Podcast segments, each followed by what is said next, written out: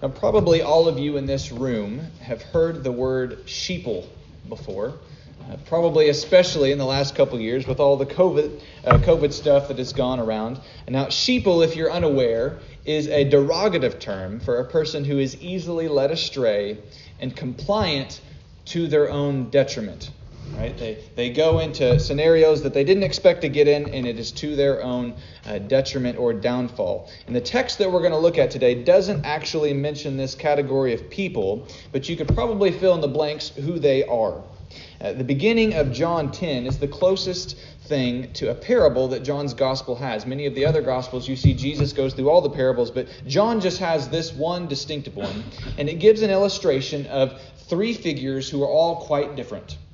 In, in, in, this analogy or this parable, uh, you'll see that these three figures are number one, the thieves and robbers. That's one category. Then you have sheep, and then you have a shepherd who, who is also called the door. Again, one category. And it's immediately obvious uh, that Jesus is the good shepherd. I think all of you would probably know that before we would even look at the text. Um, and it's also pretty obvious who the sheep are in the text. It's those who are following Jesus. But the thieves and the robbers are a little bit less clear. And the missing category of those who follow the thieves and robbers is not even mentioned. In other places, they're contrasted with the sheep and they're called goats, right? You have the sheep and you have the goats, and our text doesn't actually speak to that other category, but our culture might call these people now sheeple.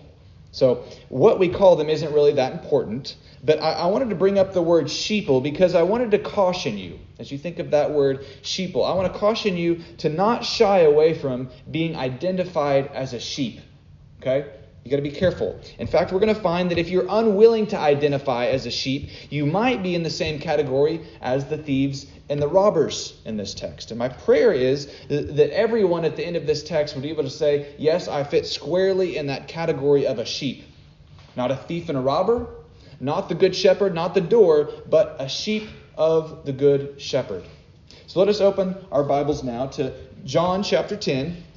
As I said, we're going to look at verses 1 through 21. These are the words of God, and as such, let's give attention to them. Truly, truly, I say to you, he who does not enter the sheepfold by the door, but climbs in another way, that man is a thief and a robber. But he who enters by the door is the shepherd of the sheep. To him the gatekeeper opens. The sheep hear his voice, and he calls his own sheep by name and leads them out. When he has brought out all his own, he goes before them, and the sheep follow him, and they know his voice.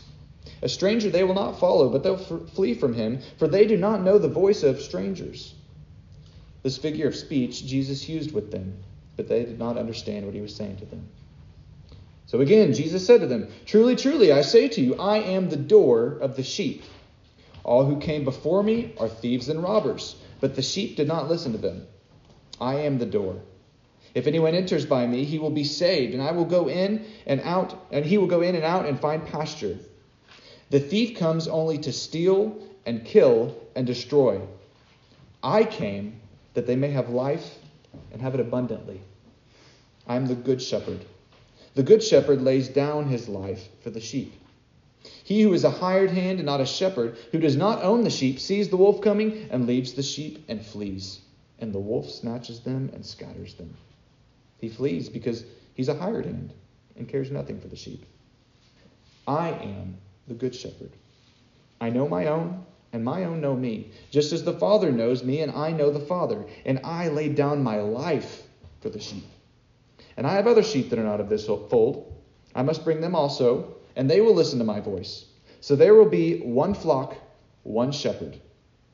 For this reason, the Father loves me, because I lay down my life that I may take it up again.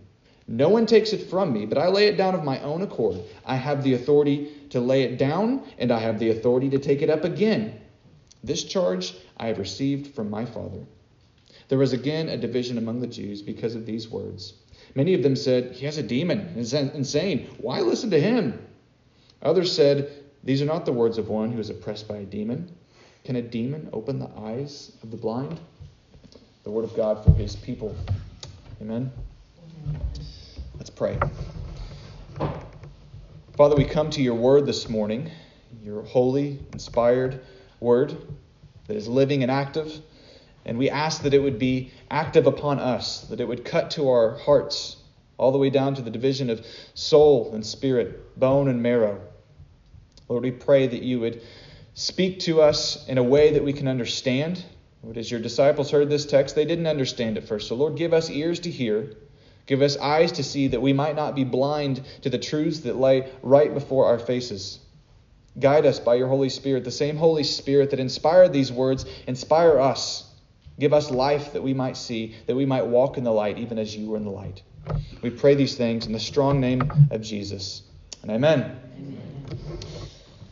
So, since the text tells us in verse 6 that this is a, a, figure of speech, some of you are reading in the King James, it might even say that this is a parable. It's our job to identify the figures in this figure of speech and their meanings to better illuminate Christ's spiritual lesson for us in all the parables, there's a lesson, something for us to take home. So, what we're going to do is look at the action of each of these figures, these three figures that I talked about the thieves and the robbers, the sheep and the shepherd. We're going to look at the actions of these and then kind of put the story back together again and pray that the Holy Spirit would apply these things to our lives. So, let's start with the thieves and the robbers. Verse 1 opens by saying, Truly, truly, I say to you, he who does not enter the sheepfold by the door, but climbs in another way, that man is a thief and a robber. So we start off with this first category that I said is perhaps maybe the, the most unclear. Who is it talking about when it says thieves and robbers? Well, let's look at the text a little bit better and see if, it, if we can understand. Uh, notice it says, does not enter by the door. They do not enter by the door. Okay? So, in other words, they're, they're wanting to be where the sheep are, right? They're, they're, they're, trying to get in, but they're unwilling to enter the correct way through the door. That's the right way to get in. They're climbing in another way. That's the language that John uses. So what Jesus is getting here, uh, getting at here, is that uh, there were some who professed to have a way in. They were going to get in, but it was not the correct way. It was a false way, and this tells us that these were false teachers. Okay. They were teaching a way that you could get in, but it was not the right way. And this false teaching was that entrance into the shepherd's pasture, we might say salvation, eternal life, being the people of God. Uh, they, they said that this could be attained by your faith in and obedience to the law. Okay?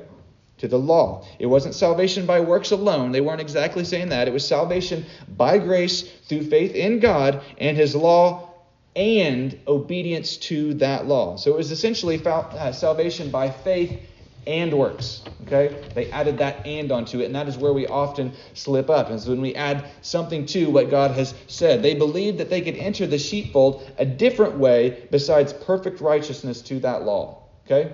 So uh, there was, uh, uh, uh that is, there was the faith came in, right? So they believed that they should trust in this law, that the law was good. They knew that the law was good. They also knew that they were not sinless, but they thought that being pretty close to sinless and trusting God would kind of make up the difference for the basis of their salvation. So we have the law, it's good, we're going to try really hard, and that's basically going to be how we get in. We have faith, and God's going to clean up the rest. We're going to obey as best as we can. So, practically, what this meant was trying with all their might to obey the law that they knew was good and hope that God would save them because they were the chosen people and they had the law, right?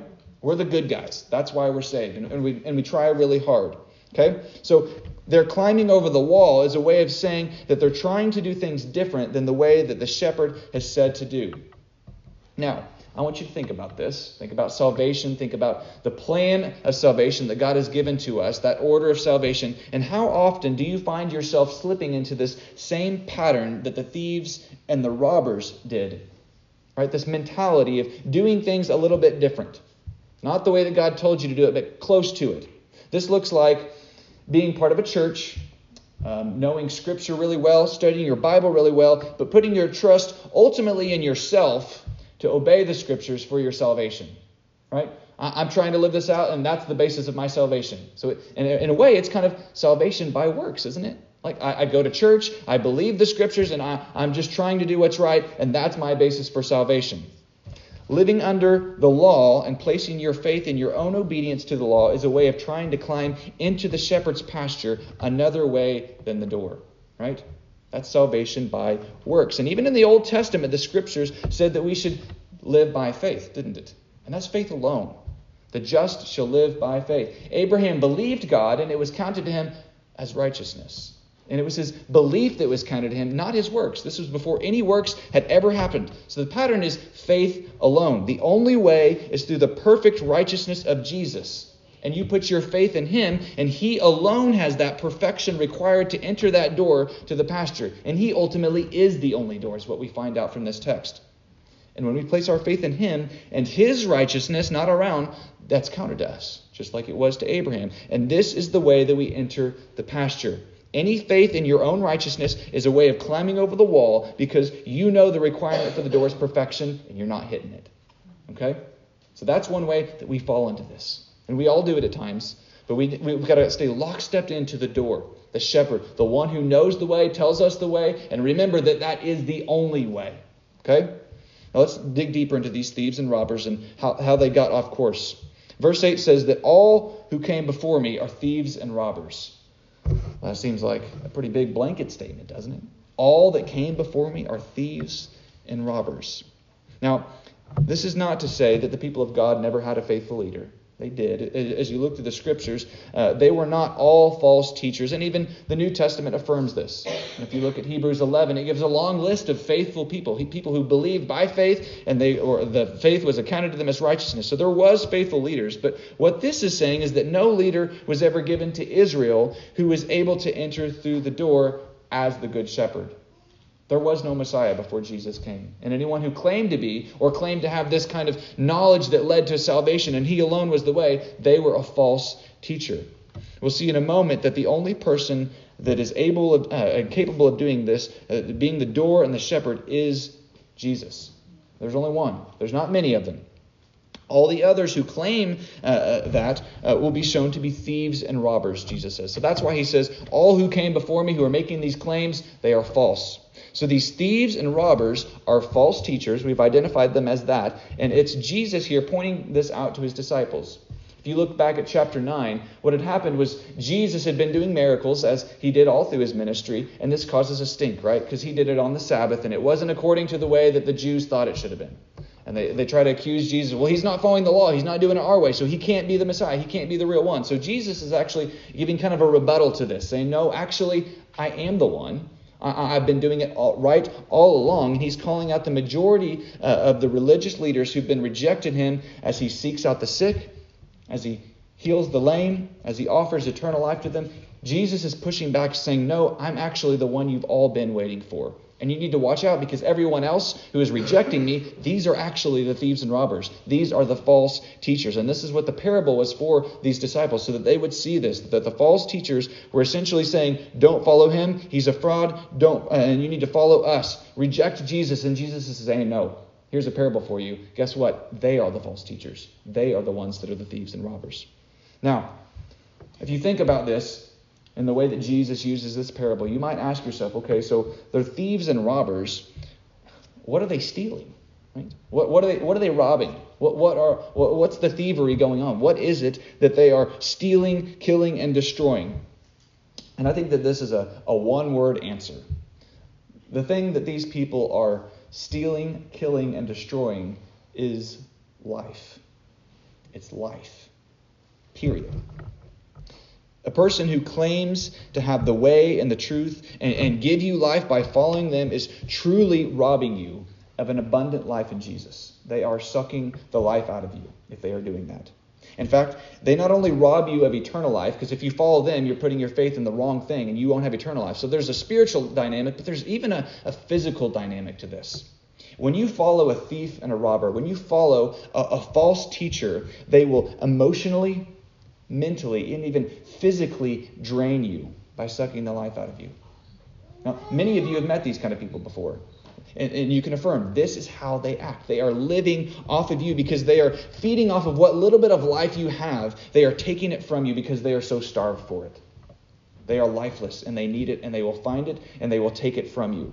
And that is their pattern. They live off of other people's lives.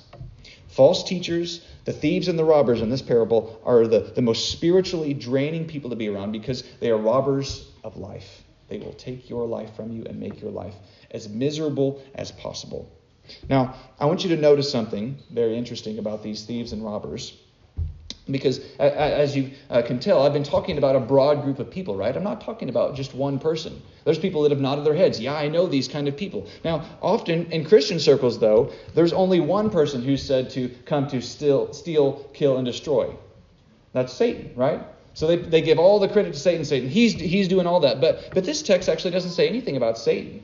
It talks about thieves and robbers. That's plural. There's, there's lots of people. So there's a sense in which yeah, Satan does do that. I'm not disagreeing with that. But there's people that are doing his work. There are rulers and principalities at work in your life. And they might even be people. Because this is who Jesus is after here. Jesus isn't after hypothetical situations. He's sitting around with his disciples who are going through real life situations and saying, Here's a parable for you guys. Figure it out. Who are the thieves and robbers? right? This is what's going on. And this is why Jesus uses this imagery of entering the sheepfold, but the wrong way.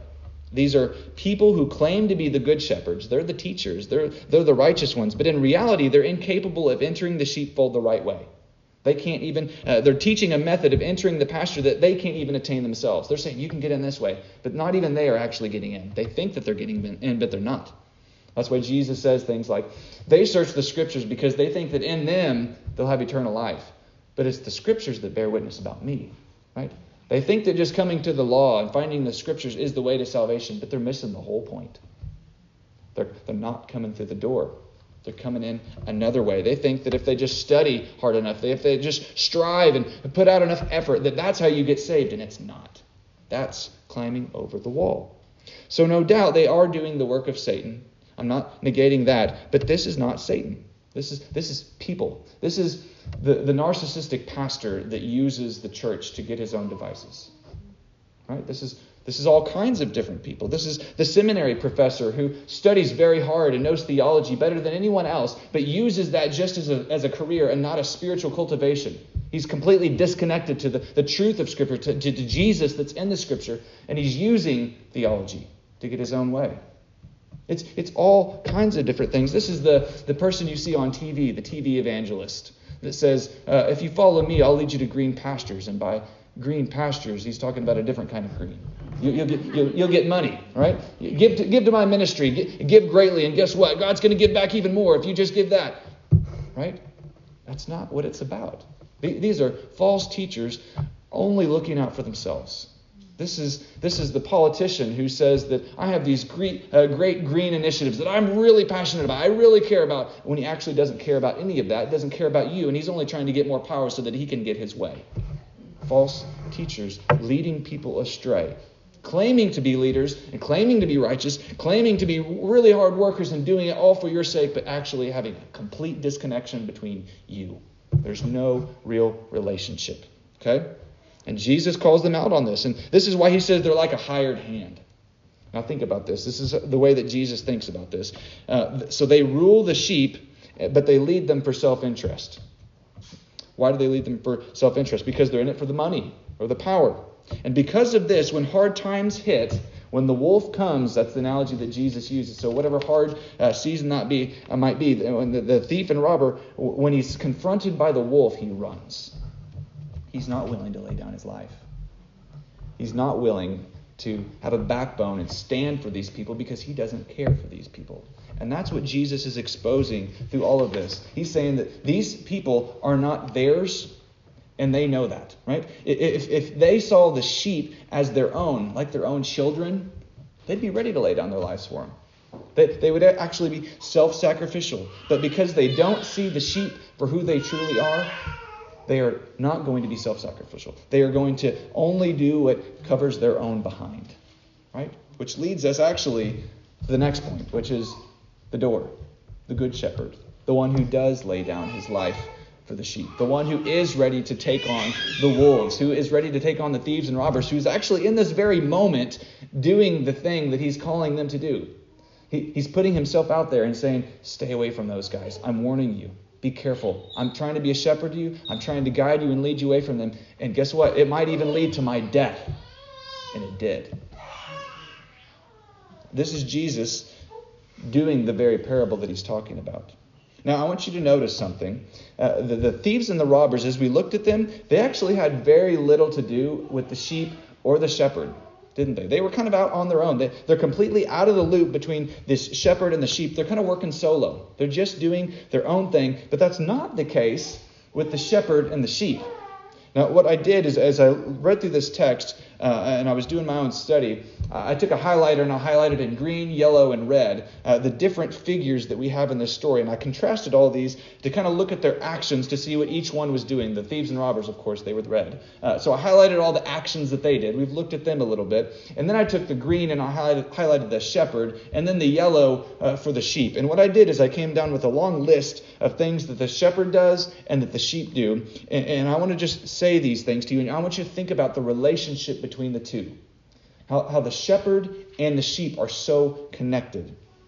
In verse 2, it says, The shepherd calls, there's the action, the shepherd calls the sheep. Okay, it says the shepherd leads the sheep. See the connection between two. The shepherd brings out the sheep. The shepherd goes before the sheep, verse 4. The shepherd came that the sheep might have life, verse 10. The shepherd lays down his life for the sheep verse 11 and 15. You see the connection? What the shepherd does is for the sheep. He cares about the sheep. What he does is, uh, is, is for the benefit and love and cherishing of the sheep. The shepherd loves the sheep. Now look at the sheep. Look at it the other way and see how connected they are to the shepherd. The sheep hear the shepherd, verse 2. The sheep follow the shepherd. The sheep know the shepherd's voice, and they will listen to him verse 4 and 16. Now here's the disconnect. The sheep will not follow, do not listen to, and flee from the stranger. Okay? The sheep enter and are saved by the shepherd. The sheep find the shepherd's pasture. Verse 9. The sheep have the shepherd's life and have it abundantly. Do you see that sweet communion between the shepherd and the sheep? They are one. They are working together. They don't have their own agendas, right? What the sheep does, the sheep does for the shepherd. And what the shepherd does, the shepherd does for the sheep. Even their life is one, it says. Think about that. They are living off that same life source. The sheep live off of the life of not themselves, not their own righteousness. They are living off of the life of another, and that is Jesus, who is willing to give up his life for the sheep. And he has the authority not just to lay it down, but to also take it back up. He's God, right? So they're, they're both living off of an eternal life source, and that is Jesus Christ. He lives off of him, in himself in the resurrection, and all who put their faith in him, they are also living in that resurrection life, that abundant life, as this text speaks about. So their interest, the sheep's interest, is his interest, and his interest is their interest. And, and they are in need of guidance, and he is their guide, right? They are in need of leadership, and he goes before them. They are in need of pasture, and he takes them there. They are in need of life, and he gives up his own so that they might have it and have it abundantly. That is the gospel, church. This parable, this story of the sheep and the shepherd and the thieves, is the good news of Jesus Christ that he died for your sins so that you might have life and have it abundantly. Amen. It's quite simple, really, when we break it down like this. But yet, in our pride, we are so often blinded from it to see uh, the, the simplicity and the sweetness of it. So, so, what's the spiritual lesson here? The parable is given to us so that we might find who we are. This is what Jesus does. As Jesus speaks, he's pretty much always putting people in identity crises. He wants people to figure out who they are. So as you look at this parable, you look at this uh, this figure of speech that Jesus uses here. He wants you to ask, "Who do you think you are?" This is what he's trying to do with the disciples and even the onlookers too. Who are you in this fictional story that I just made up? These thieves, robbers, shepherds, sheep. He's not talking about literal sheep or shepherds. He's saying, "Who are you in this story?" Are you a thief and a robber? Think about that. Because you, you could be. There are real people in this story who were when Jesus was talking about that. Are you manipulative? Are you a, a, conniving person who uses others by pointing to yourself always as an example? Look at me. I've got this all together. If you just follow it my way, you could have green pastures. Follow me. I'm a savior figure. When you interact with others, do they find that they have no life at the end of it? Are you sucking the life out of others because it's really all about you? Think about that. Sometimes when we have those friends that we find out aren't really that good friends to us, and you leave and you walk away and you're like, I'm just drained. Like I don't, I feel like that was just about them. Don't you don't want to be that guy because those are real people. That, that could be you if you're not careful, if you're not leaning into the gospel of Jesus Christ, recognizing who you are in Jesus. You could very well be that person. You want to be a life giving person, and not life giving in the sense that you are giving up your life uh, for that person because you have eternal life. No, you're saying, I don't have it. I don't have the eternal life source. Jesus does. That's what it means to be a true sheep is to point other people to the great shepherd and not say, I've got it all together. If you just had what I have, then you'd have it. No, you're saying you need what Jesus has. And you can feed off of him. He actually calls you to feed on him. That's what he calls Peter. Feed my sheep, he says. Feed my sheep. So are you a sheep? Now, think about that. I, remember I brought up at the beginning of this this uh, sheeple analogy because we're very uh, averse to, to saying, I'm a sheep. We don't want to say that. But what you have to do if you're going to read this text rightly is say, No, I am a sheep. So, so are you willing, church, to say that you are a sheep? Is it too humbling to admit that you're needy and uh, incapable of leading yourself? Right? Are you needy? And are you able to say, Yes, I need help? Because that's part of repentance. That's part of being a real sheep. If you can't say that, then you can't repent. Sheep are easily led astray. Can you confess that you don't have the grip of life or grip on life like you think you do? That you've got it all figured out? Because being a sheep uh, essentially means I, I say that I'm dumb a lot of times. I don't have it all together. I often stray off and I need someone to pull me back in. And that's humbling to say that. No one wants to be that person. But guess what? That's who we are. We are oftentimes sinners who are just kind of mindlessly wandering off, so in need of the shepherd's crook to kind of grab us and pull us back in, saying, No, no, you're going off towards us. Wolf, you don't even see the wolf up there. but we do that, don't we? We just kind of go our own way. Do you know who the great shepherd is? Do you know who he is? Have you identified someone else, maybe wrongly, as the great shepherd? Think about that. Have you put your faith in someone else and a thief and a robber, maybe, and a false teacher saying they've got it all figured out. If I could just be like them. There's often times where we have a we, we give people a little bit of life that they don't deserve. We, we give our identity over to someone to say, if I could just be like them. That's not living life and life abundantly. You're uh, uh, eventually going to get drained, and you're going to find that that person is actually, in a small way, sucking life from you. You're not actually getting anything from them. You need to know who your great shepherd is. Now, as we bring all this together, I want to make this as practical as possible as I can for you. Um, and I said once we've identified these figures, then we could reassemble this passage and pray that the Holy Spirit uh, would be able to apply this for your lives. And that really is my prayer for you this week. I hope that as you go uh, home today and as you go throughout this week, you can think in your mind about this parable and then think, I am a sheep or I'm looking towards the great shepherd. I see wolves, I see uh, thieves, I see robbers. So, so I want you to be able to uh, kind of put this in your mind. And to do this, uh, I think the best way to do this is just to speak about how the Lord done this to me this week. Uh, as most of you know, the pastor is the one that actually gets to benefit from the sermon the first time. Because uh, all through the week, I'm kind of rolling this text around in my mind. I'm thinking about the sheep and the shepherd. Um, how, how could I preach this? How do, how do I make this as practical and helpful for, for my congregation's lives as I can? And, and, what I found is that the Lord actually gave me a real life scenario to apply this. He didn't give me the time that I would have liked to prepare for this sermon. Um, frankly, this sermon had very little preparation uh, just because uh, I had a crazy week. And I think it was because God was trying to teach me how to preach this sermon. Uh, so, so I'll just kind of give you an analogy of how this worked this week in my own life.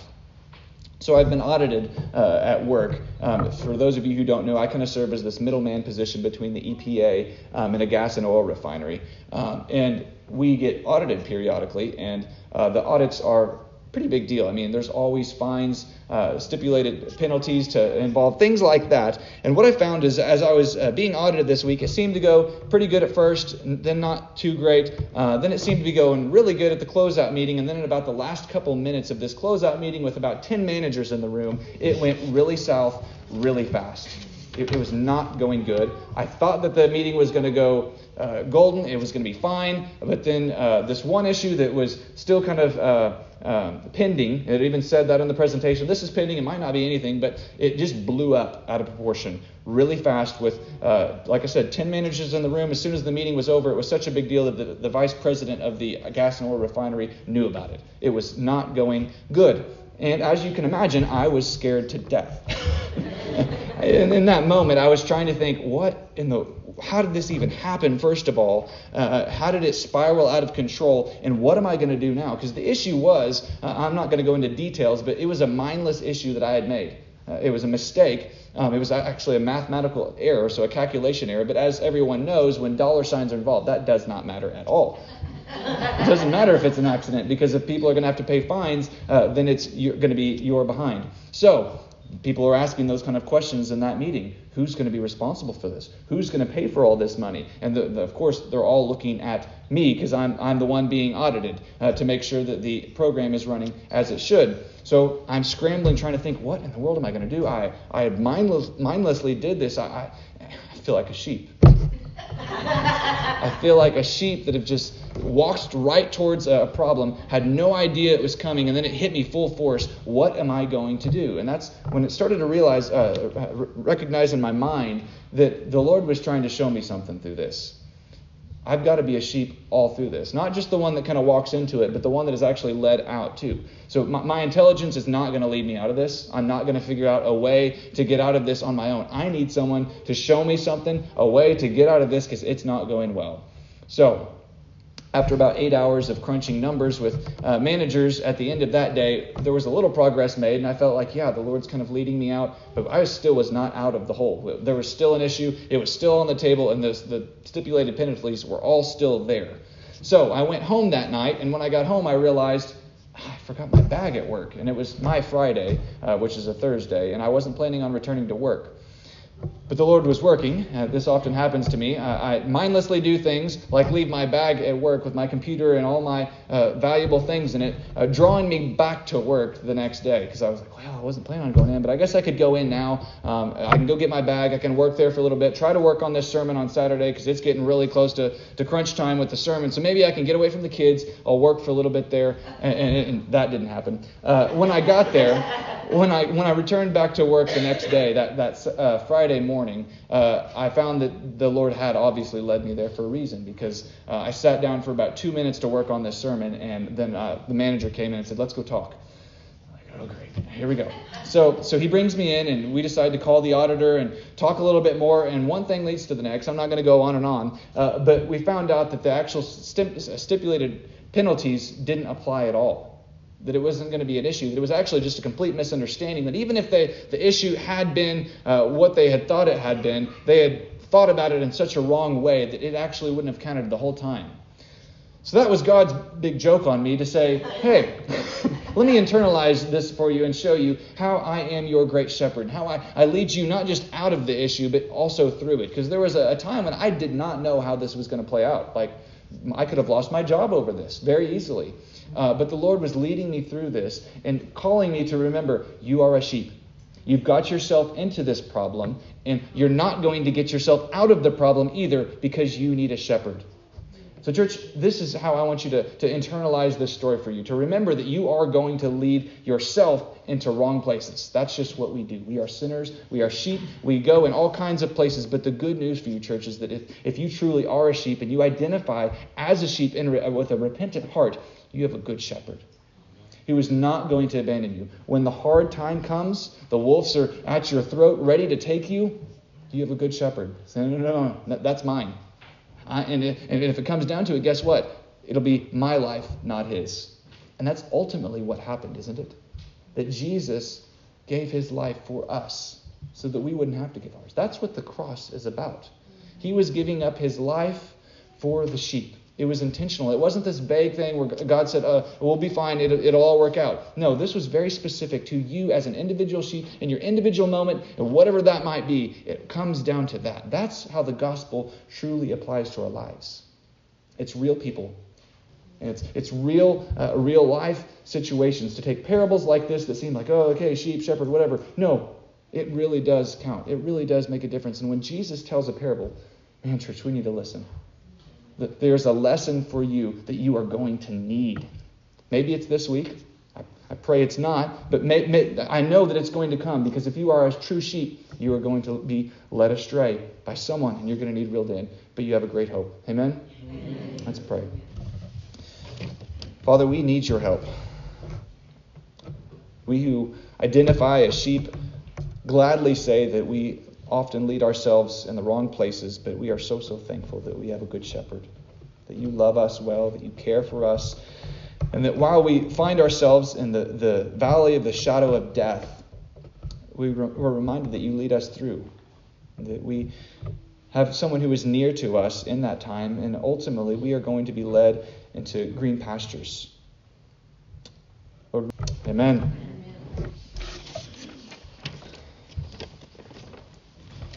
We're going to continue to worship this morning, worship our